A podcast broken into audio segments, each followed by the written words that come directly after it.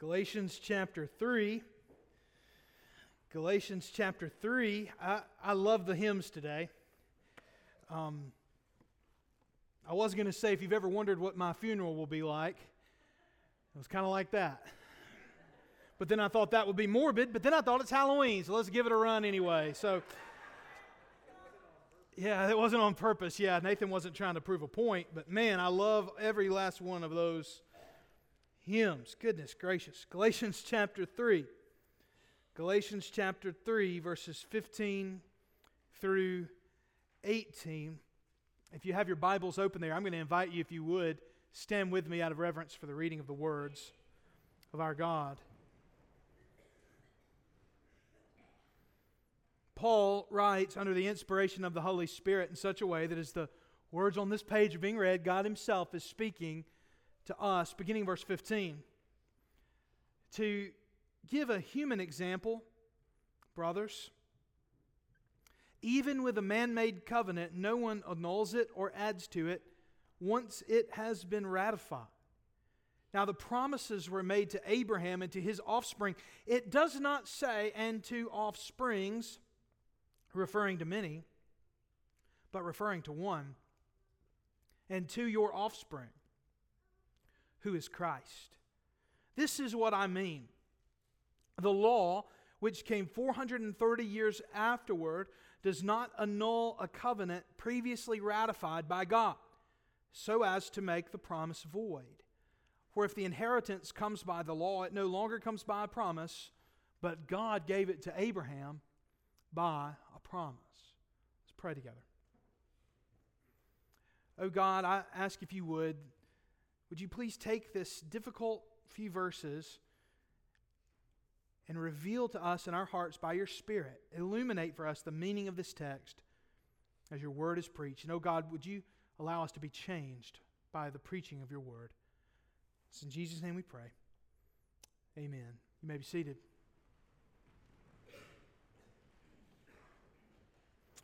You don't have to answer this out loud, but let me ask you a question as we begin this morning, think, think, think about this. When you think about the Old Testament, when you think about the Old Testament, what pops in your mind first? What's the first thing that pops into your brain when you think about the Old Testament? What jumps in there first? Now, I've got to guess, and I'm not, you know, a, a, a TV magician or anything like that. But, um, but I've got to guess. I bet the first thing that pops in your mind is the law, right? You immediately think about the law. You immediately, uh, usually, our brains, when we think about the Old Testament, our brains tend to go straight to Sinai. But I want you to rearrange your thinking.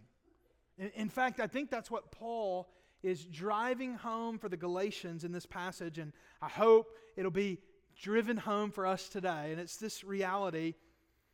When you think about the Old Testament, the first word I want you to think about is not law, but promise. Don't first go to the law. The law is important, the law matters. We're going to talk about that in the weeks to come. But, but the first thing you think about, the fundamental center of the Old Testament, is promise. Now, let me ask you this question Who here has ever made a promise? You guys ever made a promise? All right.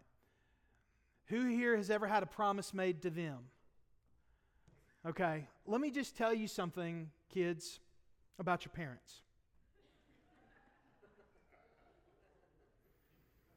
And, and just, I'm going to help you guys communicate better with each other. If you're a kid here today, let me ask you this question Have your parents ever said, We'll see? Now, when you hear that, what you hear is a promise. But when your parents say that, what they mean is, it ain't happening. Now, I just thought I'd go ahead and tell you so you didn't have to learn that the hard way.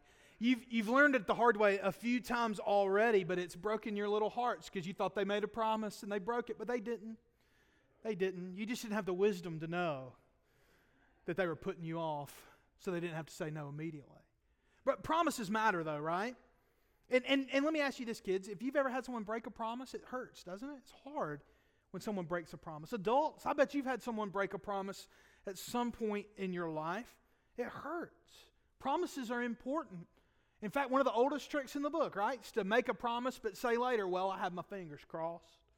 Or, well, there was this stipulation or that stipulation.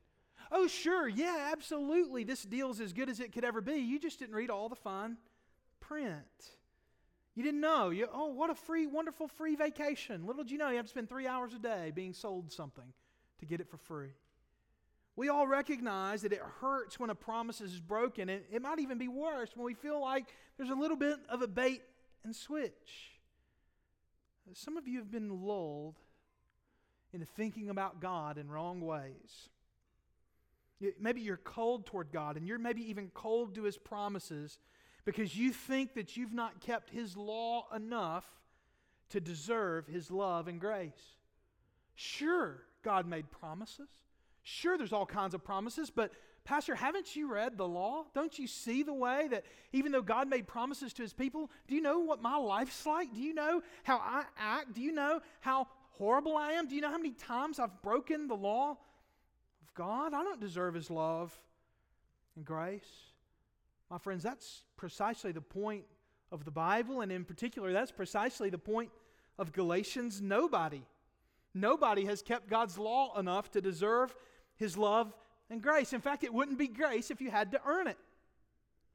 And God's promises wouldn't be promises. Listen carefully. God's promises wouldn't be genuine, gracious promises if after he made a promise, he came back later and say, Well, what you didn't know is to receive this promise, what you actually have to do is keep all these rules that I've given you.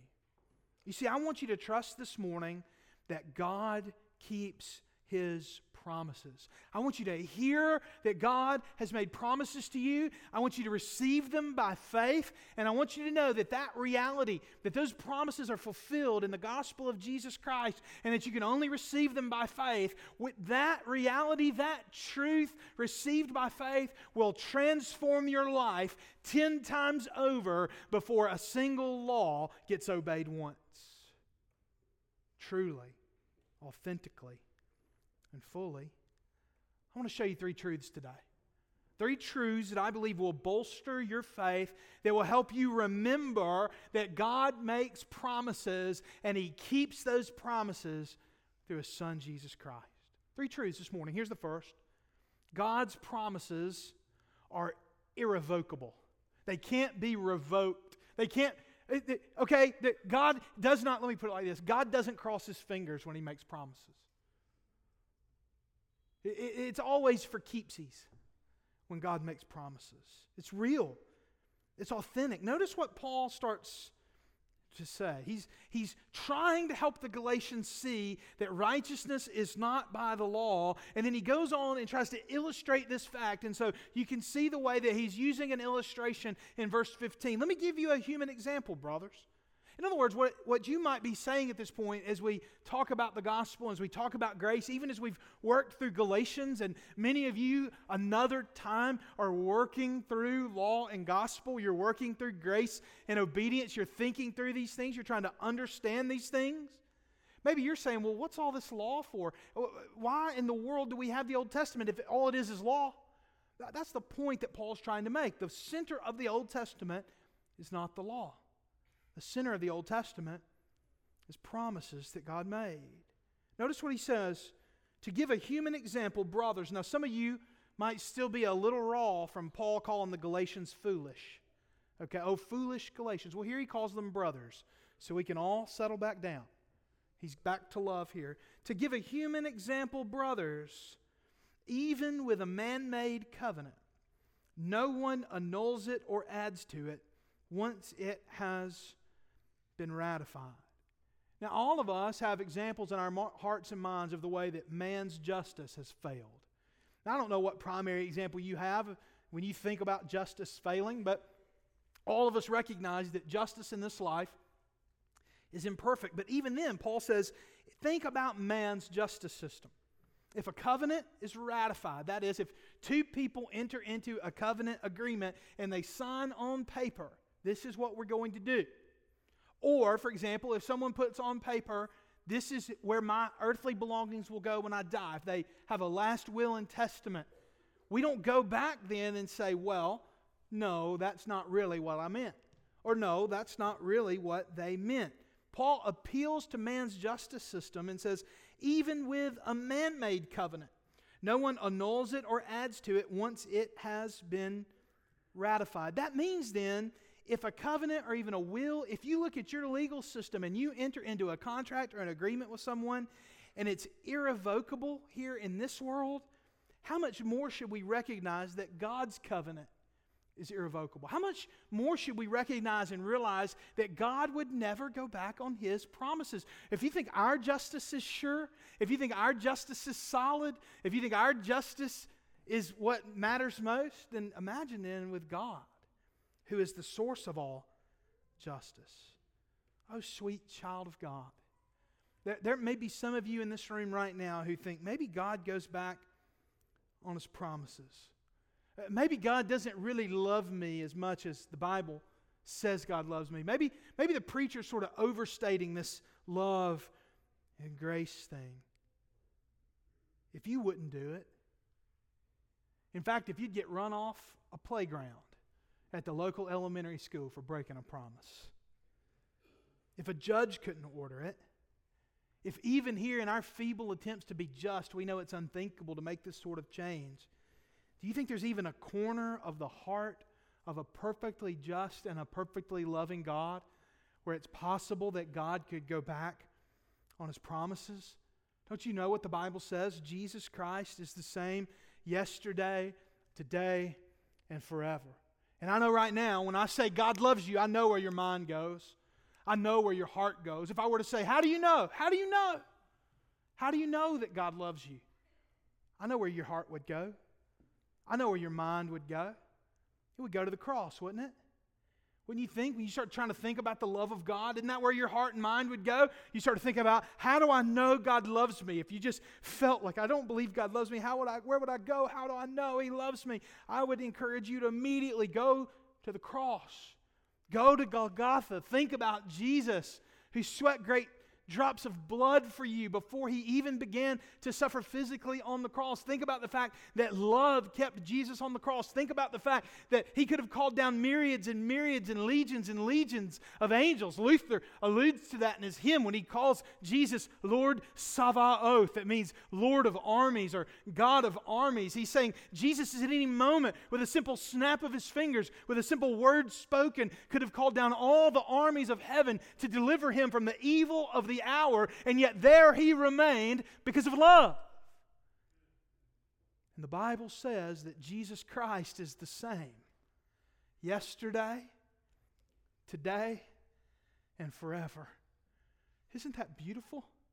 That before the world ever began, Jesus loved you just as much as he did when he was dying on the cross for you.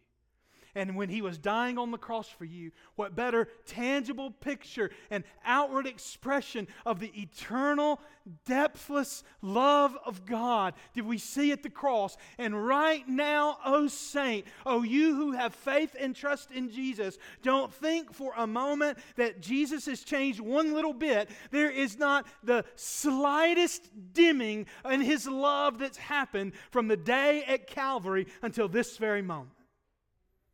God doesn't go back on his promises.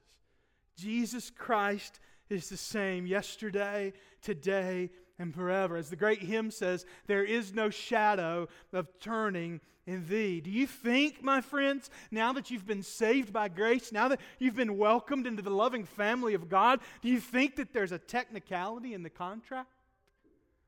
There's not. God hasn't changed.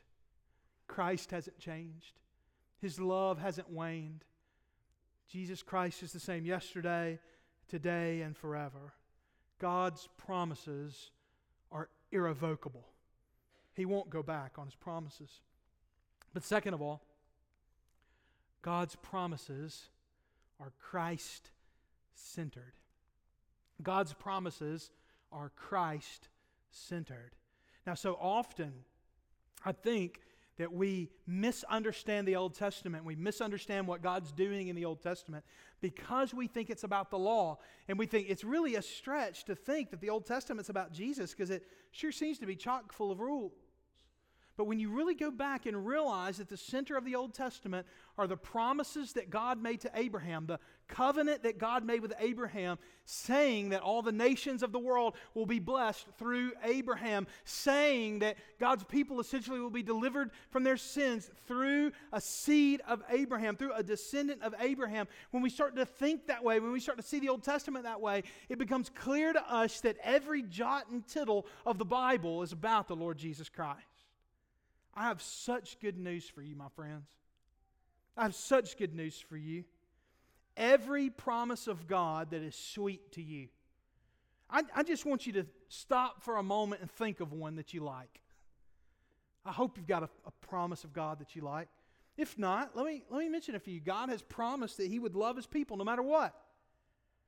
He would have steadfast love for His people. What a sweet promise. God has promised that those who put faith and trust in him will live unto him forever. They'll be adopted into his family. What a, what a sweet promise.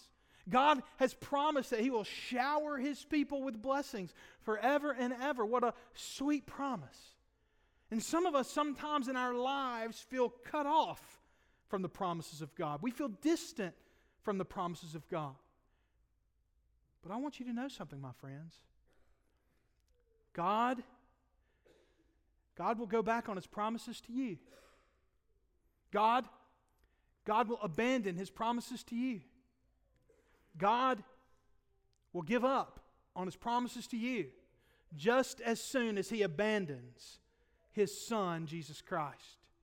Uh, just as soon as he gives up on his son, Jesus Christ. And surely you know, you might say, I don't know if Jesus, if God loves me or not, but surely you believe He loves His Son. Surely you believe He's committed to His Son. And don't you see the way that every promise that God has made you His people is in and through and for Jesus Christ? And so no matter how feeble your faith may be, no matter how weak your works may be, no matter how much you may struggle with trusting God, Jesus has got you in His hands and the Father's hands are wrapped around the hands of the Son. Nothing can take you from your Father, nothing can take you from His Son. All of God's promises are in, through, and for Jesus Christ. Well, that sounds good, Pastor. That sounds good. I love that idea, but I just can't do it. I just can't trust God's promises. You don't understand my circumstances. You don't know what I'm going through. You don't know the feeling I have when I log in on my banking app and wait to see how much money there is today. Not for fun, but for food. You, you, you don't know how I feel when I'm analyzing the mood and the attitude of my boss every day out of fear that I might be losing my job. You don't know what it's like to have a child off and out of the home, and God knows where they are, God knows what they're doing. You don't know what it's like to have the kind of past I have, the kind of sin I have. You don't know what goes through my mind every day. You don't know the thoughts I've had, the sins I've committed. How can I trust God's promises? How, how, can I trust that God will keep His promises? What a wonderful model we have of someone who went before us and trusted God's promises at every turn. I'm lonely, Pastor. How can I trust God's promises? Wasn't our Lord despised and forsaken of man? And yet he cherished the promises of his Father. But I'm tempted, Pastor. You can't believe the pressure and the strength of the temptations I feel. Wasn't Jesus tempted for 40 days and 40 nights in the wilderness? You can't even skip breakfast and stay happy. And yet the Lord fasted for such a long time and yet was faithful. He was tempted and was faithful in all things.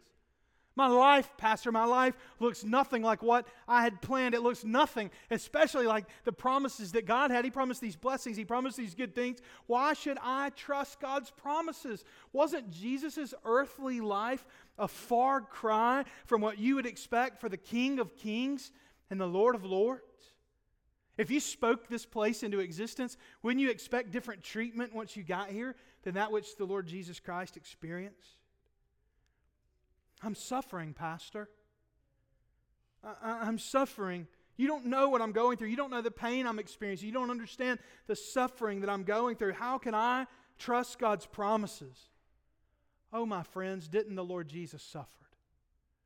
The beloved of God, the one who's seated even now at his right hand, did he not suffer on the cross? And indeed, did he not suffer on the cross in order that the promises of God might be permanently and eternally secured for those who would put their faith and trust in him? Don't you see the way that Jesus is the center of the Bible in the way that as our model, as the author of our faith, and as the one who died on the cross, as the perfecter of our faith, don't you see the way that Jesus has all of God's promises finding their yes and amen in Him? He secures God's promises for us. They're irrevocable, they're Christ centered. And finally, God's promises are given and kept by grace. God's promises are given and kept by grace. As I've mentioned already, we, we tend to think that the law is the center of the Old Testament, but it is not. The promise is. You, you, you, see, now the promises were made to Abraham and to his offspring. It does not say, and to offsprings, referring to many, but referring to one, and to your offspring, who is Christ. The promises are Christ centered. All, all these promises that God made are rooted in Christ. But then he goes on. This is what I mean. The law, which came 430 years afterward, does not annul a covenant previously ratified by God so as to make the promise void. That is, God made a promise to Abraham, and it was hundreds of years later that God gave the law to Moses. What makes us think that all of a sudden, nearly half a century, uh, centuries later, what makes us think, almost half a millennium later, what makes us think for a moment that suddenly God would change his mind? No, just because later the law came about, that does not mean that God's promises are now null and void. No, that's not what it means at all. God's promises stand no matter what. And next week, we'll begin talking about what the law is for, what we need to do with the law. But you see, we tend to think it's the center of the Old Testament, but as I've said, it's not. The, the, the promises of God are the center of the Old Testament. And we tend to think that the law is the way to receive the favor and blessing of God. But it's not. We receive the favor and blessing of God only by grace through faith. God makes promises not based on how good we are or what we've done, but based on His own grace and mercy, and we respond to those and receive those by faith. The law can't be the center of the Old Testament, it can't be the center of the Bible. It, it can't be the center of religion because the law came after the covenant with Abraham, and the law that was added hundreds of years later cannot change a covenant that God made. God would cease be God. Oh, my friend, I know where your heart is. You long for the promises of God to be true. You long for them in your life, and there's such a temptation. I know how you're tempted. You're tempted like I'm tempted. You want God's promises. You long for God's promises. You want to see all that the, God has promised to come true in your life. And so deep down inside, you think, I need to go to the law just to make sure. What the Judaizers are saying to the Galatians. Maybe, maybe, here's what we think. I know we believe in grace and everything, but let's just be safe. Let's go back to the law. Let's add some law to the promise. Let's add some law to grace just to be sure just to make sure that we receive the promised inheritance. You see what the Bible says, don't you? If the inheritance comes by the law, it no longer comes by promise, but God gave it to Abraham by a promise. What God has promised to Abraham, what God has promised to you, only comes by grace through faith. It's, it's not based on what we do. It's not based on what we can do. It's not based on our works. It's not based on how good we are. Your admittance into this body of believers is not based on how good you are. Isn't that good news? I mean, isn't it wonderful to know that to be a part of the family of God, you don't have to show some sort of pedigree card? We are all children of Abraham and therefore children of God by faith and through faith in the promises of God that were given through and for Jesus Christ. So long as you're united to Jesus, you are an heir with Christ, the Bible says. You get treated just like Jesus. My sister is in the process of adopting a little baby girl from India. And they've been matched, and they just got, uh, in the last week or so, they just got uh, matched, and or they've been matched, but they just got cleared, and so they're just waiting to hear about going to get their little girl. Some of you have been following some of that.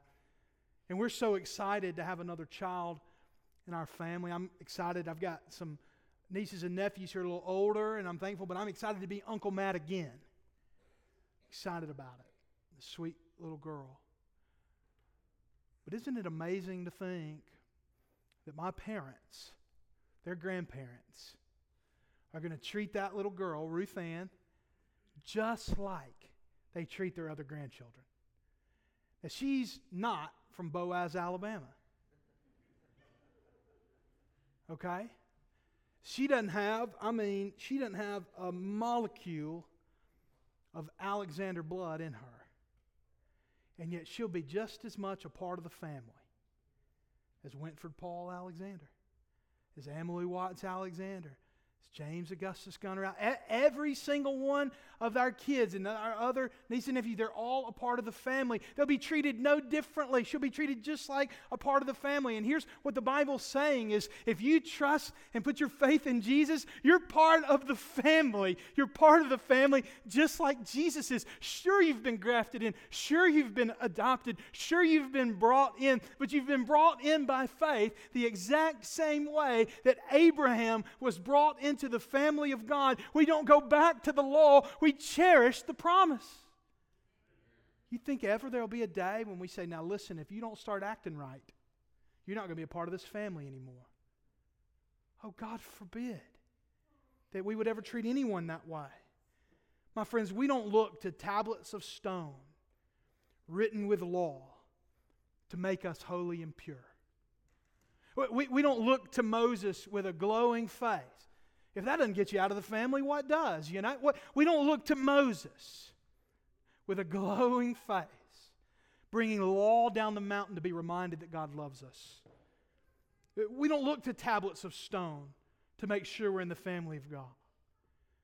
We look to the rock of ages, cleft by the wrath of God at the cross, for the righteousness that he only he can supply. Rock of ages, cleft for me. Let me hide myself in thee. Let the water and the blood from thy wounded side which flowed be of sin the double cure, save from wrath, and make me pure. Not the labors of my hands can fulfill thy law's demands. These for sin could not atone. Thou must save and thou alone. In my hand no price I bring, simply to thy cross I cling. By faith, through grace alone. I want to offer an invitation this morning. If you've never put your trust and faith in Jesus for the first time, if you've heard the gospel today and you want to respond to it, you believe and in believing, you'll turn from your sins in repentance and turn to God in faith. And I believe Jesus will save you because of what he's done for you on the cross. You bring nothing to him but your sin. And oh, my friends, that's all you need to be saved sin plus faith. Jesus will take care of the sin and he'll receive you by faith. Second of all, you may be a believer who just needs some time to pray to ask God to draw you nearer to Himself. This altar is open for you, and I'd love to talk to you today. And finally, you may be looking for a church home. it would be my joy to talk to you today about what it means to be a member here First Baptist Church. After this prayer, I want to invite you to come. Let's pray together.